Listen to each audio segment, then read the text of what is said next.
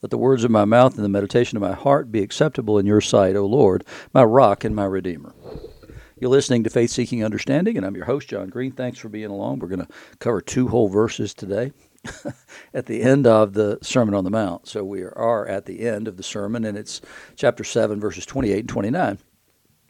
Um, and, and, I want to cover those just by themselves so we can wrap up the. Uh, the teaching on the Sermon on the Mount, but but they also deserve to be out there by themselves for a couple of different reasons. So Jesus finished these sayings. The crowds were astonished at his teaching, for he was teaching them as one who had authority and not as their scribes. Now that basic statement right there is going to come up again and again, but usually it comes up in a different kind of context that he teaches with a different authority than the scribes. And usually it comes up in the context of he did something as well. He didn't just teach, the, the authority was shown in something that he did. Whether it's healing somebody or, or driving out a demon or whatever it is, usually when we see this that they were astonished because his authority he, he taught with authority and not as their scribes. Usually the authority is demonstrated by something that he does. But here at the sermon on the mount there, there doesn't seem to be anything that that he did to demonstrate it there. Now, he had before that, because we go back to chapter 4, we see that Jesus was healing people in the region around the Galilee, from Capernaum in that, that area. Uh, but here it's just a straight up teaching. So when he finished these sayings, the crowds were astonished at his teaching, for he was teaching them as one who had authority and not as their scribes. So, what is the authority that they see in Jesus that they don't see in the scribes. And I'm going to contend that it was just, we just looked at it last time. when, when Jesus had said about um, the, the ones who will not enter the kingdom, everyone, not everyone who says to me, Lord, Lord, will enter the kingdom of heaven. But the one who does the will of my Father who's in heaven. That's who's going to enter the kingdom. And then and then he tells a little bit of story about what would that would look like. And then the next thing he says is everyone then who hears these words of mine and does them will be like a wise man who built his house on a rock. So these words of mine, if you hear and obey those things, then then you're doing the will of my Father who's in heaven and you will enter the kingdom of heaven. That's the authority Jesus taught with. He taught with the authority, he said, of himself. Even prophets who spoke for the Lord, directly for the Lord, not interpreting something, but speaking and saying, Thus says the Lord, said it exactly that way. They, they would differentiate between these are my words and these are God's words. Thus says the Lord means in this place, God said, I heard, I'm telling you. Jesus doesn't say it that way. He speaks as though what he says later is actually true. I and the Father are one. So his authority, the authority they see, he was teaching as one who had authority and not as their teacher that they see that the, the authority he's teaching with is, is that he is teaching that his words are the same as the Father's words. That if you do what Jesus tells you to do, then you will be doing the will of the Father, and therefore you will enter the kingdom of heaven. That's a pretty extraordinary claim, and they didn't miss it. because he didn't teach like their scribes. He, he didn't teach even like a prophet he stands above the prophets in the words that he uses. He stands above Moses in the words that he uses because where did Moses get everything he taught? God wrote it, God gave it directly to him. Nobody thought that these were the words of Moses. They knew that these were the words of God. And so it, it came with that authority but but it was it, it, inherent in the person of Jesus. See what would happen, and they knew it. They could all see it with Moses. All the people saw that God would meet with Moses in the tent of meeting. And and the proof that he had met with God would be when he came out, his face was shining. And the way that I normally talk about that is is that he's like the moon. Right? So he's been in the presence of the sun and he's reflecting the S U N. Uh, he is reflecting back then the light of the sun. It's, the light's not coming from within him; it's coming. It, it is reflected from him. It's like he had a God tan, so everybody could see it. And then he would put the veil on his face because he didn't want them to see that fading. And it faded because he wasn't always with God he had a lot of work to do. That's the reason Jethro came along and said, Hey, it's not good for you or the people that you be judging the people all the time. You need some help. and and Jethro was right. Um, in spite of the fact that I hear rabbinic teaching that says that he um, made a big mistake in doing that because that set the groundwork for the spies because they didn't that, that Moses put them down himself. He had carried them that far and then he put them down, is the way that some of the rabbis look at the bringing in of the elders. But God clearly um, blessed that because he said, I'll take some of the spirit that's on you and put it on them. And then they did things, they prophesied, and it authenticated that God had indeed taken the Spirit from them and put it, from Moses, I mean, and put it on them. And then God also gave it to Eldad and Medad, who was in the camp. And so they're sort of the precursor of, of Paul. Y'all chose these people. Okay, I'll bless your choice, but I have the ability to choose others that I, of my own choosing. And so Eldad and Medad were prophesying in the camp because God took some of that spirit from Moses and he apportioned it to the 70 and, and then to those two guys too. And so they all spoke utterances that God gave them. Same with Saul. When Saul's made king, he prophesied, but then we're told, and they did no more. So the Spirit didn't remain on him in the way that it remained on David throughout his life. And so that that authority that they taught with was was shown in a miraculous sign, in the same way that Moses said, Hey, if anybody's going to listen to me, why is anybody going to listen to me when I go and tell them that I'm speaking for the living God? And, and God said, All right, you're right. Here, I'm going to give you some signs to do to authenticate yourself. And so he gives him the signs. And then when he gives, when, when Moses does the signs to the people, then they believe in him. And it authenticated him. And so so he said, I'm speaking for God. But then when God shows up on the mountain, then then they know it's the voice of God, and they know then that Moses went up on the mountain into the cloud with God and was there for 40 days. And when he came back, he brought the law with him. And so it, it, came back. He got it directly from God. And the authentication was he's been up there on the mountain in the cloud with God for the last 40 days. So we know that this is coming directly from God. Jesus has been in the wilderness for 40 days after his baptism with Satan. and then from there, he begins the ministry. And then he's beginning to gather crowds. He calls his disciples. Crowds are beginning to gather because of the signs that he's done. And now he teaches. But the signs that led these people to follow him initially are part of his authority.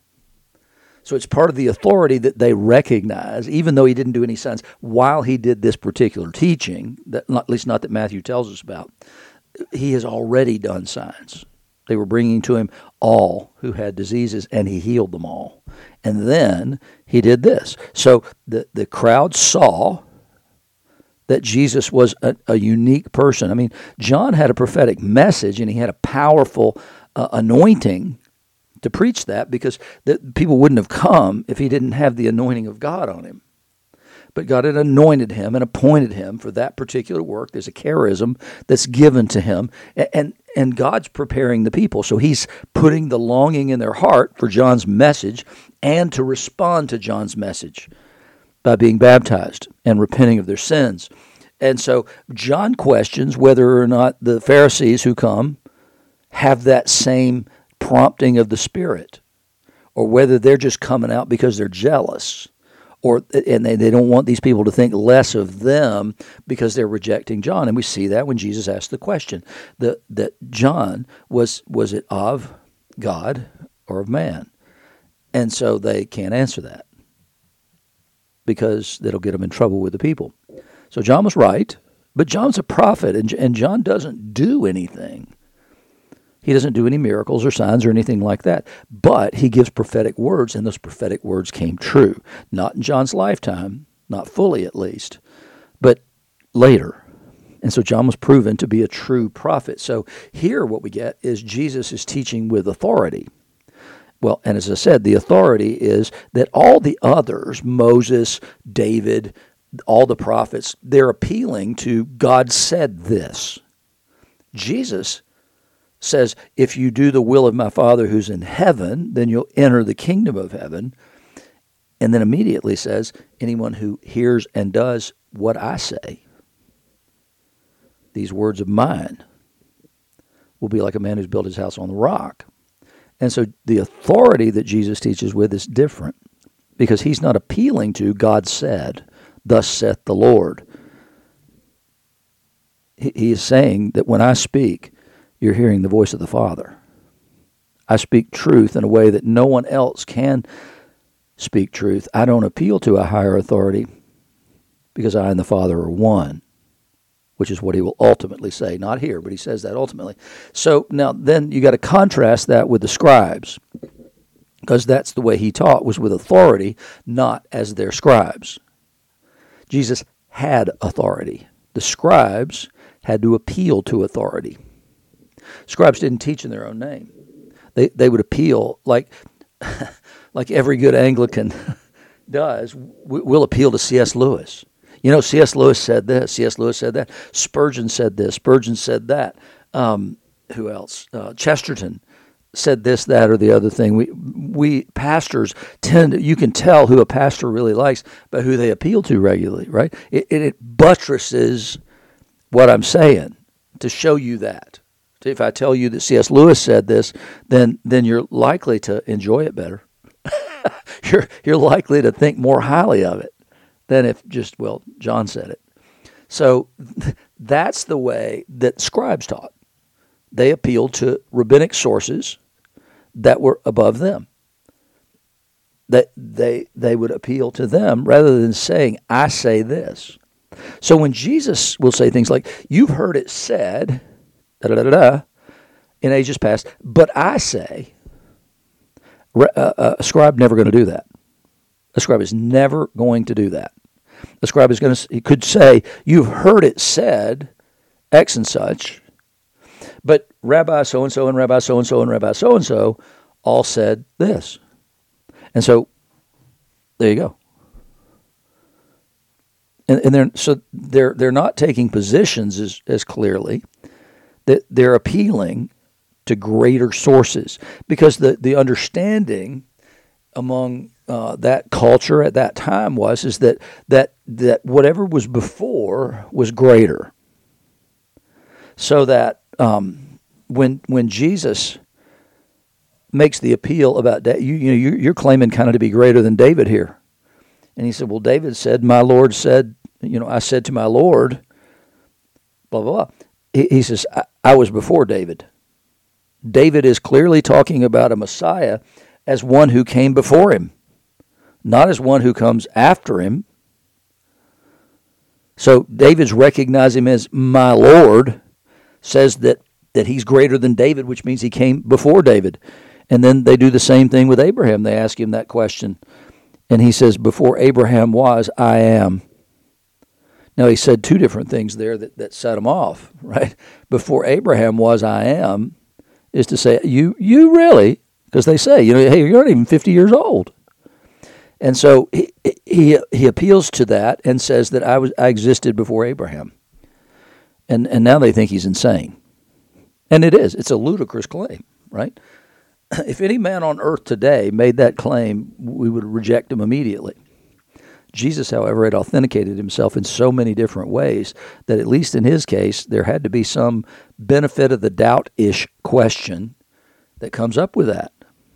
And so that, that's one offense Jesus has is that I, I, I predate Abraham. Therefore, my authority is greater than Abraham. And then he, he, then also he says, before Abraham is, I am. Well, that's when they pick up stones. Why did they do that? Not because he was crazy and claiming to be older than Abraham. No, because he said, I am at the end of that sentence rather than I was. He is claiming equality with Yahweh. and so he, he is. So some of the claims that he makes to equality with God are a little bit hidden and opaque to us in ways that wouldn't have been hidden and opaque to them. And so what they recognize here is that Jesus doesn't appeal to any human authority to establish his teaching. That's how scribes taught. That's how everybody taught. The only time anybody claimed God said were the prophets and Moses. But here, Jesus claims to be speaking directly for God. He's able to fully interpret the Word of God and to tell them, hey, these are the things that are important. You need to do these things. You need to obey my teaching if you're going to be part of the kingdom. So the authority he teaches with is the authority that doesn't appeal to any other human authority. It doesn't need that authority. That authority adds nothing. It doesn't mean that he's always in disagreement with human authority. Because the, the rabbis at the time would have said the same thing he did about the first and great commandment being to love the Lord your God with all your heart, soul, strength, and mind. Nobody would have agreed, disagreed with that. And, and then the summary of the rest of the law is love your neighbor as yourself everybody would have said, Well done. And nobody would have disagreed with him on that. So it's not that Jesus is in disagreement with human teachers. He doesn't appeal to them, though, because he has higher authority than they do. And so th- they, they could get things right. It's possible that they did. But Jesus is the definitive word. And if he appeals to other authorities, then he's not the definitive word but he's not relying on any man, any human authority to authenticate or substantiate his teaching. And that's how Jesus taught with an authority that was not like the scribes. But I believe there was also something else to it that's harder to get at as far as our understanding is concerned. But, but I believe that it's no less true. And that what it says is they were astonished at his teaching, that it had this other authority and I believe that what it did have, more than anything else, was the Holy Spirit and the ring of truth. They knew that it was true and authoritative. In other words, we don't need to check with five different rabbis to see if they all agree on this teaching. We can hear for ourselves and recognize that what this man teaches is the truth. It's not one aspect of the truth where other truths are possible. This man's teaching truth. And I believe that's why they were astonished. But, but I do believe, again, it's authenticated by those miracles that he did, those healing miracles that he did prior to all this that caused them to follow him to start with. And now he has the opportunity to teach them, and he shows that he teaches with an authority that's not like the religious leaders of the day. In the same way, John didn't appeal to any of them. He appealed to the prophets, but he didn't appeal to any human authority at the time. John stood outside and preached into. And that's the kind of authority Jesus had, but he had it at a, at a level that no one could ever approximate as the Son of God. In the name of the Father, and the Son, and the Holy Spirit. Amen.